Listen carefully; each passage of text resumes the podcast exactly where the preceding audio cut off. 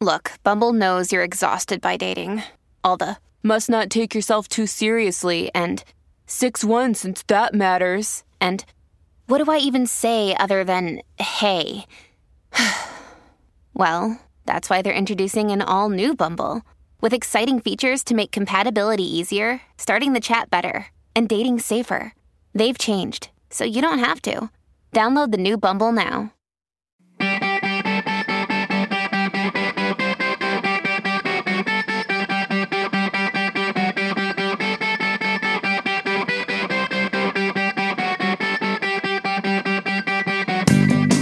All right, we are back with a short shifts with the Hockey Think Tank. 10 minutes on the clock to talk about a specific hockey topic. And it is my turn. And we are going to talk today, Vex, about setting the standard with a preseason parent meeting. And so it's that time of year. We got a lot of youth hockey coaches, a lot of youth hockey parents that listen to this podcast. And I think as a coach, one of the most important things you can do is have an out of the park unbelievable parent meeting to set the standard, set the expectations, set the tone for the season. So, for you, if you are a coach in youth hockey, what are some things that you could, as a coach, what's on your template of things that you need to talk about with the parents before the year to set the so, set the tone and set the standard? And go. All right. Well, we I are would down to nine minutes. It was a one minute intro. It was way too long. nine minutes and two seconds. Um, I would say that first I would have a meeting with the parents and the players to go over the standards, some of the like the team standards, so that the parents knew what the standards that we were telling the players were for the players. So there was no miscommunication from player to parent. Um, like say, for example, you sit little Johnny in the first period because he was late for the second time and mom and dad don't know that that's a rule, right? So now everybody knows all the rules, everybody's on the same page. Then bang, kick the kids out. Now I go over some of the rules that I want for the parents. Uh, first and foremost, I would go through um, rules for contacting the coach. You know, like you can't talk to me about playing time or whatever your rules are. I don't know what they are, um, but this is how we're going to do it. You're not going to call me within 10 minutes of a game to talk about Johnny's ice time. That is not happening. Whatever your other rules are. Um, one of them for me would be that, you know, no parents are allowed to talk poorly about another player on the team in front of their players. I mean, that should just be at all. they shouldn't ever say a bad word about another player on the team. Like, you're so much better than Johnny, you know, you should be on the power play. Like that is that will kill everything with the team and the culture. And that is a rule that I am sticking to 100%. We are all on the same page. We're all in the same boat and we will go together. Number three, I would talk about something that you've talked about. You want the parents and the players to get together often, right? You want to be have a family here. You want to be able to hang out together, have a great fun season because this is more than just about hockey. This is obviously very hockey focused. It is hockey, but we can make have a great impact on these kids the rest of their lives um, through the season, through having you know a, an unforgettable season. Um, and I would talk about the things that you've talked about on other podcasts that that your teams did. Sweet. I like it. Um, and just so everybody knows, uh, uh, we should give this disclaimer at the beginning about all of these. Like, whoever comes up with the topic, the other guy has no idea what that topic is going to be. Yeah, So- no idea. so I came I came prepared for this one because I actually put together like a template that I used um, through my times in youth hockey and talking to other youth hockey coaches and parents on things that are like really important. So I'm going to run through these really quickly right now. And if anybody wants this, just email me and I'll send it to you. Um, and I'll leave a few out right now, but this is the gist of a lot of it. The first thing is that this is a team effort. Everybody's important. All the players are important. All the coaches are important and all the parents are important, right? So we're all on the same team. It's a team effort, and uh, you know everybody's involved and in where we are going. Um, you know, the second thing is my mom always said she was the manager of all my teams. What do you do? And we like we've talked about on the podcast, we always had unbelievable parent cultures.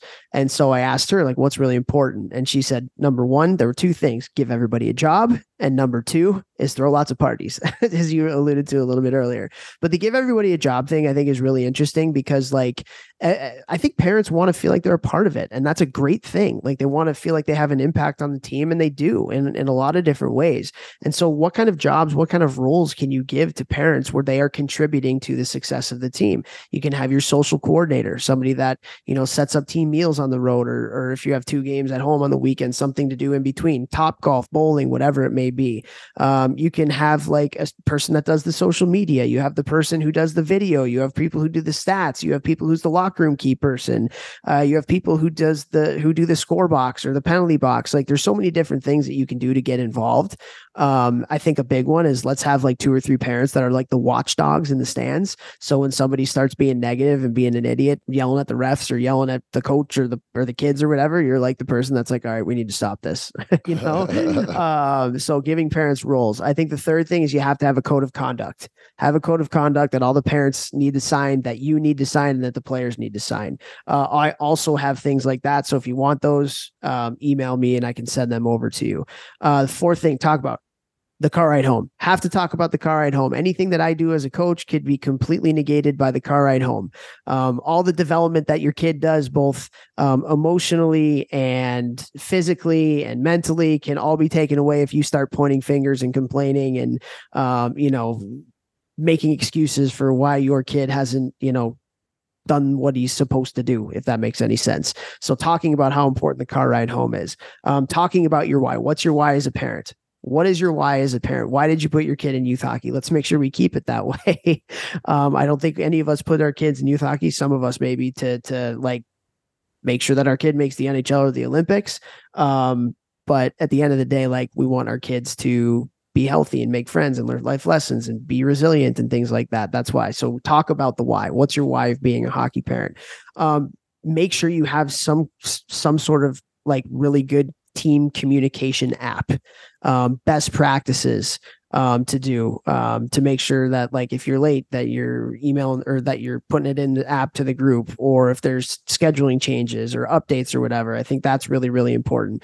Like you said talk about parent boundaries have a 24 or a 48 hour rule you know and make sure if it's a hockey thing the kids are coming in and and you know if it's about mental health then i'll talk to you but i don't want to talk hockey with parents. I want to make sure we talk about that with the kids. Talk about the parent culture and the parent dynamics of a team and how important that can be and how you know, if somebody's going to negative town, let's make sure that the rest of the group like brings that person back um, because that that happens throughout the year. It's it's natural. It happens. It's okay. But like if somebody's doing that or you know gossiping or there's starting to be cliques or whatever, like let's police that within the parent group. Um, talk about priorities. Like family and, and academics are way more important than hockey is. So like let's make sure that we have our priorities straight with what's going on right now. Or your family and your um, your academics are going to take you so much farther than um, you know the uh the hockey ever will. And so i think those are things that um are important in a preseason parent meeting. Uh, we still got a couple minutes. Any of those ring true to you? Do you have anything to add? What what do you got for me? I love the code of conduct thing. Um do you, do you have this i know you've worked with teams of different ages. Uh do you have the same code of conduct for different ages or do you kind of uh you know change it for the different age no, groups? it's the like same. how how simple no is it? it's the same yeah it's just it's morals ethics it's yeah yeah and it's not the typical like usa hockey or hockey canada like we're giving you a code of conduct so we don't get sued if something happens kind of thing right but like right you're trying to like make hey them better people. time is important as a you know as a coach like you know if you're going to be late then um you know make sure you're texting me uh, for the parent like there's so many different things and again like we're not going to get into it because we only have a minute or so left but like email me and I'll I'll send you the ones that I've put together. But just having Yeah. a code of conduct of what's important from a you know a behavior standpoint for all of it, and I think it's really good to have it as a coach too, because you don't want to just be like you need to do things, and or else I'll hold you accountable. Well, I have standards that I need to live up to too, and if I'm not, then you need to hold me accountable too. I think that's one of the best things you can do in a parent meeting at the beginning of the year is be vulnerable as a coach and talk about, hey, I'm going to make mistakes. I'm not perfect. We're going to lose games because of me um, you know, I'm not going to put out the right lines at times. I'm going to sit people that I shouldn't have sat. So like, I'm going to give you some grace. I'll cut you some slack as parents when things go awry. Like you got to do the same with me. Just be vulnerable, Amazing. you know? Yeah, amazing. I love that. And guys, like this is such important stuff to set the tone.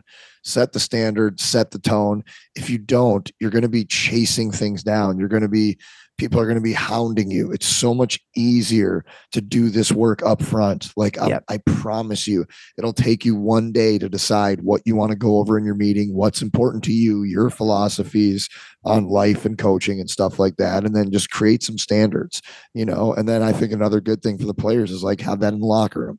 Have that in the locker room in a frame, whatever, you know, always right there. So they know every time this is what's expected when playing on this team. Because we want to elevate these kids as people too, not just hockey players. Yeah, man. Set high standards, set high expectations, and then make sure you're very, very consistent on holding people to those standards and first and foremost and most importantly you're holding yourself as a coach to those high standards as well. So really big time of year for this. Wanted to do um this short shifts on this. two, three two one the shift